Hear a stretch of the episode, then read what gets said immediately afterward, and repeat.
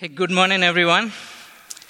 Um, it's a true, it's truly a joy to be back at Tyndale. Um, this is the place where I graduated with an MDiv in pastoral ministries in 2004. And it's been 14 years, and I'm uh, it's really excited to be back here sharing with you. Uh, there are so many fun memories, formative experiences, and deep friendships that have come out of this place. And so I'm truly, truly thankful for the gift Tyndale has been to me. I want to also thank uh, George Sweetman and James Brook for the invitation to join the conversation on race, the church, and Canada. And uh, I'm here to share my some of my story uh, and experiences here in Canada, and just a few uh, thoughts and invitations to you as God's church. Today, Canada is um, growing more diverse as even as we speak.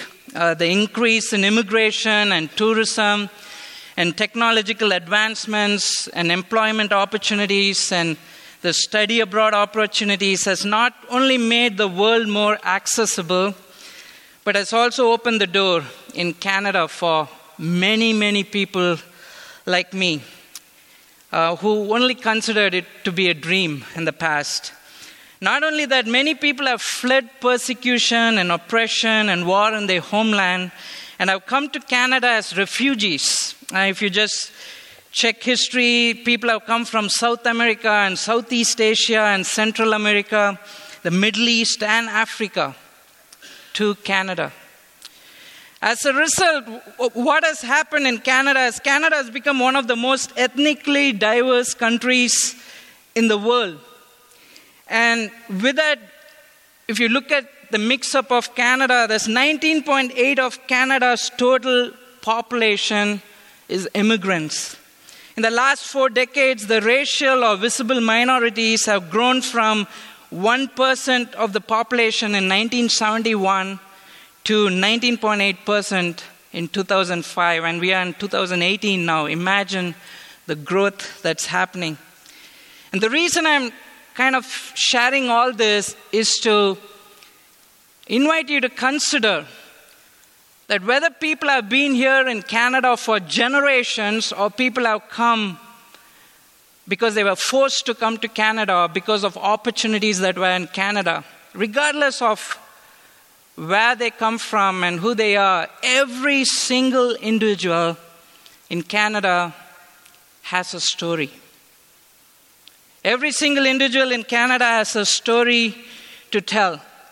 And I'm from South India and I'm married to a Korean Canadian. I have two daughters. My oldest daughter is three years old, and my youngest is one year old. And just a couple of months ago, I was talking to my, my oldest daughter over dinner, and I was just asking her about uh, her day. Uh, she goes to a Montessori school, and so I was asking how her day went and how, um, if there was anything that she wanted to talk about. And out of nowhere in that conversation over the dinner table, she pointed to her skin and she said, Appa. Appa means dad in both my language and in my wife's language, Korean. She said, Appa, I am white, but you are brown. And it just shocked me. My heart started beating faster, and my mind immediately rushed to my childhood. Growing up in India, which has a history of being colonized, um, had a presence of the Portuguese, the French, the British. And the cultural narrative in India, even to this day, is that the lighter your skin is, you are beautiful. And dark was considered something people wanted to get rid of. So they apply a lot of creams and invest a lot of resources on skin creams to make themselves light skinned or beautiful. And when my daughter touched her skin and said, Appa, I'm white, you are brown, my memories went back to my childhood when I used to argue with my brothers, and my brothers would make fun of me, saying I looked more like my dad and not my mom. And I would argue back at them and say, No, no, no, I look more like my mom and not my dad. And the reason I would argue is because my dad was darker in his skin tone and my mom was lighter in her skin tone. And so, as soon as my daughter mentioned that, my memories went back to that. And it made me wonder why my daughter wanted to associate herself with white and not with brown or yellow, which is her parents' color. What influenced her? Why, do I, why am I talking about yellow and brown and white? Because that's the cultural narrative. That's what the culture talks about when it talks about race. Race is basically a social construct. Race is a label we use to categorize who we are and who others are. We categorize people based on their skin color, their body shape, their hair form, and their eye shape. And we have used these visual differences to classify people into four or five groups like white and black and brown and yellow and red, and we call them races. And I came to Canada in J- January of 2001, and a few months later, something happened that changed a lot of things in North America. September 11, 2001, changed how people who are brown skinned are viewed and I have been questioned several times crossing the border by immigration officers about my name.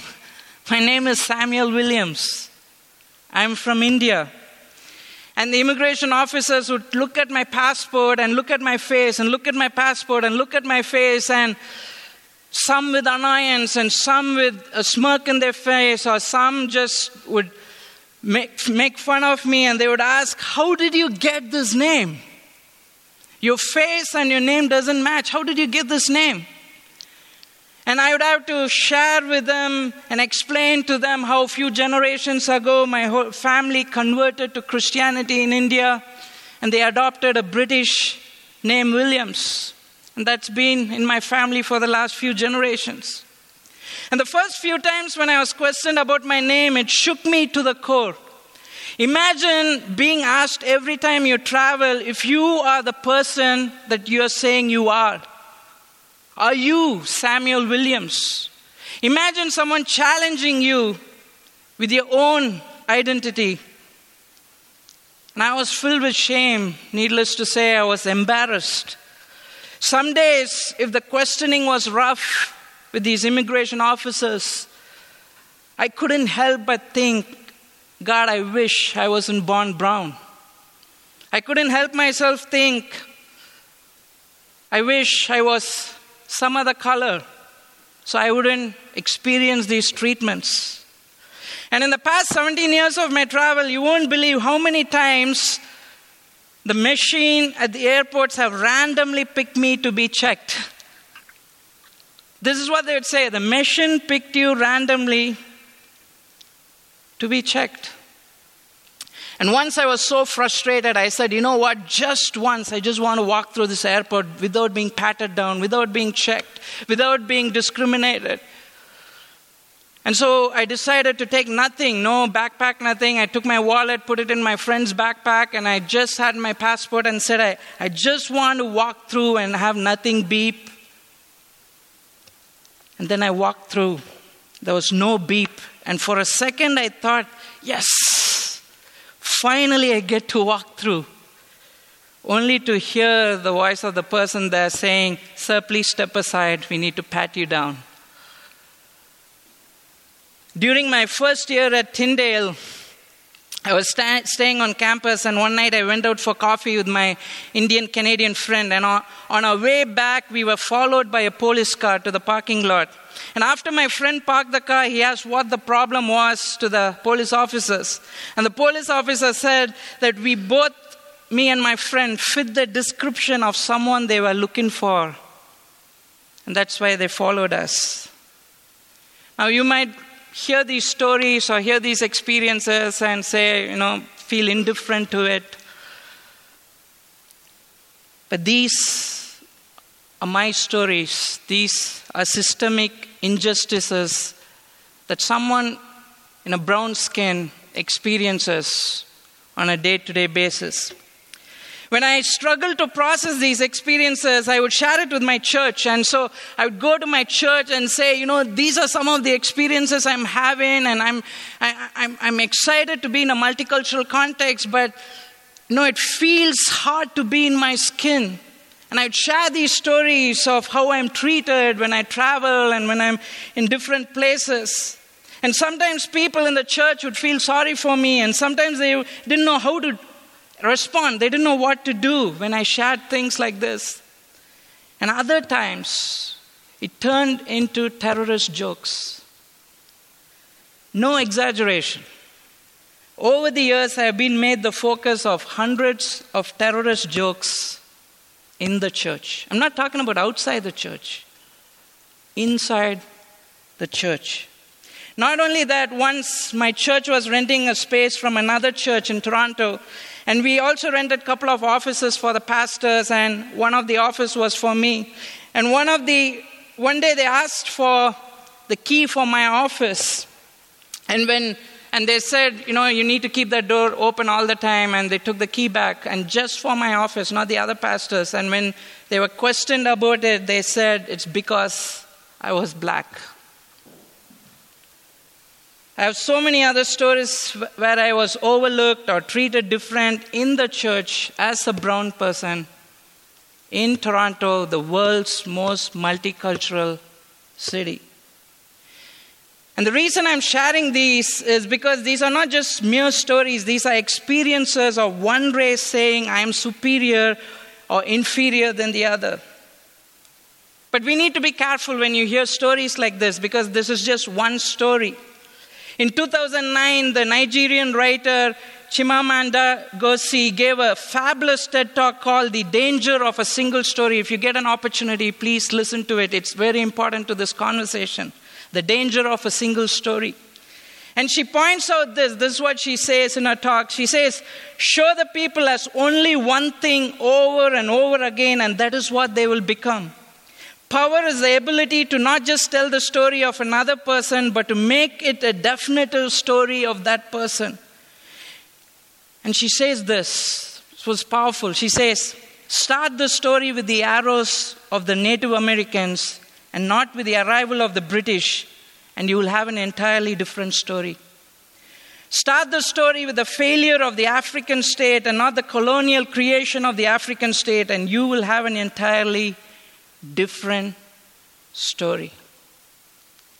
Stories are important, but it's not just enough to say one side of the story. The church needs to engage in a conversation like this where stories are shared, experiences are exchanged. And the church needs to go beyond race and talk about the biblical imagination to talk about difference and diversity. In Revelation 7, verses 9 to 10, John writes this. He says, After this I looked, and there before me was a great multitude that no one could count, from every nation and tribe and people and language, standing before the throne and before the Lamb. And they were wearing white robes and were holding palm branches in their hands. And they cried out in a loud voice Salvation belongs to our God who sits on the throne and to the Lamb. And if you just pause and reflect on these words, the imagination he has goes beyond what the culture talks about race. He uses four words here nation, tribe, people, language, and each of it is a weighty word. Each of it means something. The word nation is where we get the word ethnicity from and has to do with customs and culture and what the cult, uh, world outside talks about as race. Tribe has something to do with familial belonging. And when he says people, it's, it's talking about geographical grouping of people coming from different regions of the world. And then there's this word language, which refers to the native tongue of people. What a beautiful picture it is. It's beyond skin color, it's much more complex than just the outward appearance.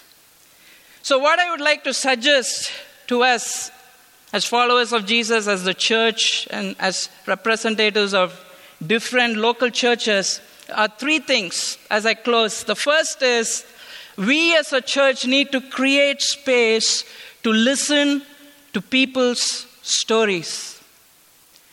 We need to create space to listen to people's stories. If you look at the collective history of Canada, we all will hear about the Indian residential school system in Canada and the story of many of our Aboriginal brothers and sisters in Canada. And established in 1870 and funded by the Canadian government, these schools were run by Christian churches to educate the First Nations and Inuit and Metis children, to integrate them into the new system. And they were forcibly removed from their homes and communities, and, and their names were taken away from them.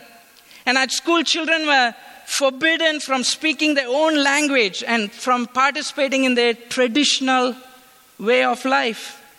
A whole generation of children grew up without their parents and without their communities. Even more heartbreaking is a lot of them were abused in different ways. I had an opportunity a few years ago to go to one of these residential schools in Ontario.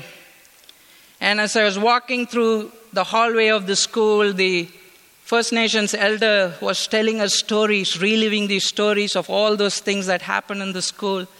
Of this is where the children were brought in, and this is where their names were taken away, and this is where they were given numbers. This is where certain abuse took place, and it just broke me, it just messed me up. And I began to tear up and began to cry as I heard their story. And after the orientation was done, we were all so overwhelmed with what we heard, and, and we asked the elder, First Nations elder, how can we help? We are so sorry. How can we help? And these were different ethnicities represented. And this is what the elder said, I will never forget. He said, I just want you to listen. I just want you all to hear us, to acknowledge our story. The church needs to speak truth from all sides, not just one sided stories, from all sides, the truth of what we have experienced, the truth of misunderstandings and hurts and rejections and prejudice and confess and repent and find new ways of relating how we have offended each other. And as the Spirit prompts us and leads us to be more open to God's reconciliation and this new community that is only possible because of the gospel of Jesus Christ. Church, we need to create space to hear stories. Second, celebrate diversity and encourage diversity. We are all created in the image of God and we all have equal value and worth. We all we are all so different. We all have equal value and dignity and worth and created in God's image, but we are all different. We are not just different just simply because of our color, but also because of the region we grew up in, the experiences we have, the educations we have, the family stories, and sometimes because of our language, because of the accent, like the accent I have, because of our customs, our values, our rituals, we are different in many ways. And as someone said, this is a much richer way of speaking about diversity, not just with spiritual gifts, but the whole package of our experiences and culture and values and traditions that we bring in to enrich the church and we should not feel embarrassed or ashamed of where we come from. We must not become colorblind either. You know, as some people say, I don't see any race, we're all the same, the church is one. No. We need to acknowledge the difference and celebrate the different differences. The gospel of Jesus brings us in our differences and unites us in Jesus Christ, fits us together, people of different tribes and tongues and nations. And that's why when John sees this picture of the heavens, he doesn't see differences disappear. He sees nations and tribes and languages singing praise to God. Diversity needs to be celebrated. Also, diversity needs to be encouraged. In my own, because of my own experience in our church, um, I, my pastor, one of my pastors here, we decided from the time we planted a church, we are a five year church plan now.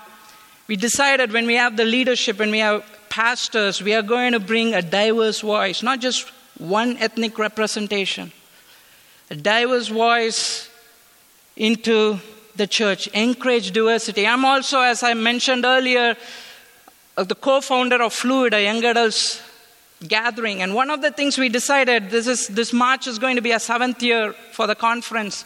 One of the things we decided from year one is we are going to re- have a wide representation of nations and tribes and tongues and languages ethnicities represented, to hear the diverse voices of how God is working through their experiences, through their cultures, through their lenses.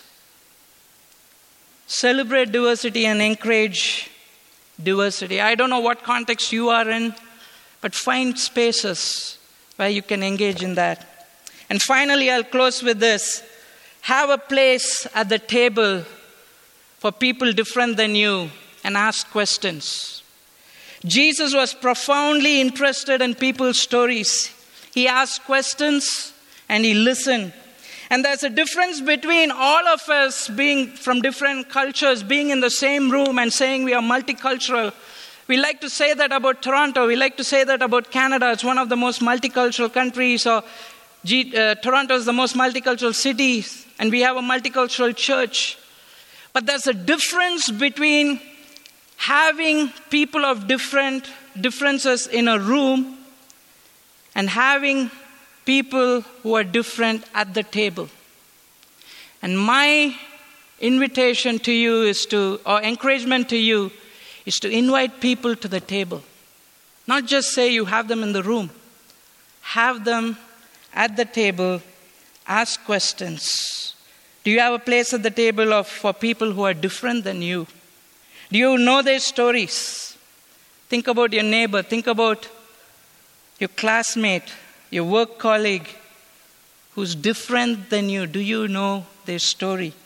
Do you ask questions more than you impose your ideas? Do you listen? People are image bearers who have stories to tell, and we are called to hear them and listen to them and respond to them.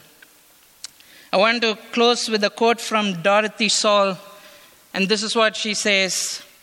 An old rabbi once asked his students how one would recognize the time when night ends and the day begins.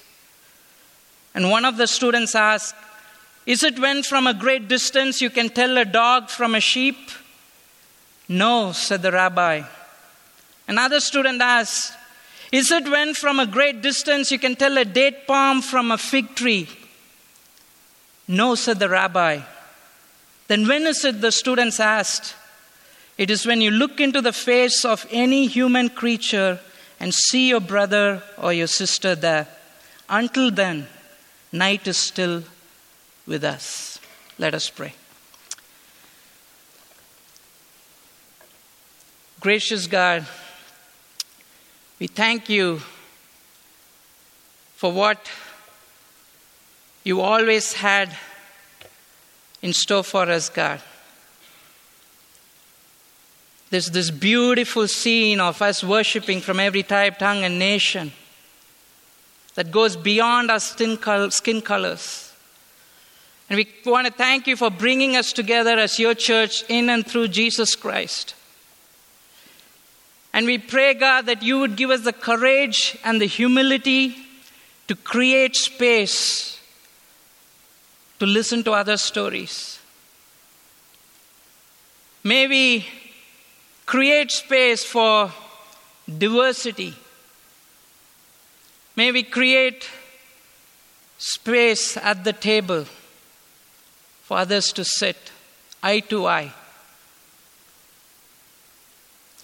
Would you do what only you can do in us and build your church for your glory?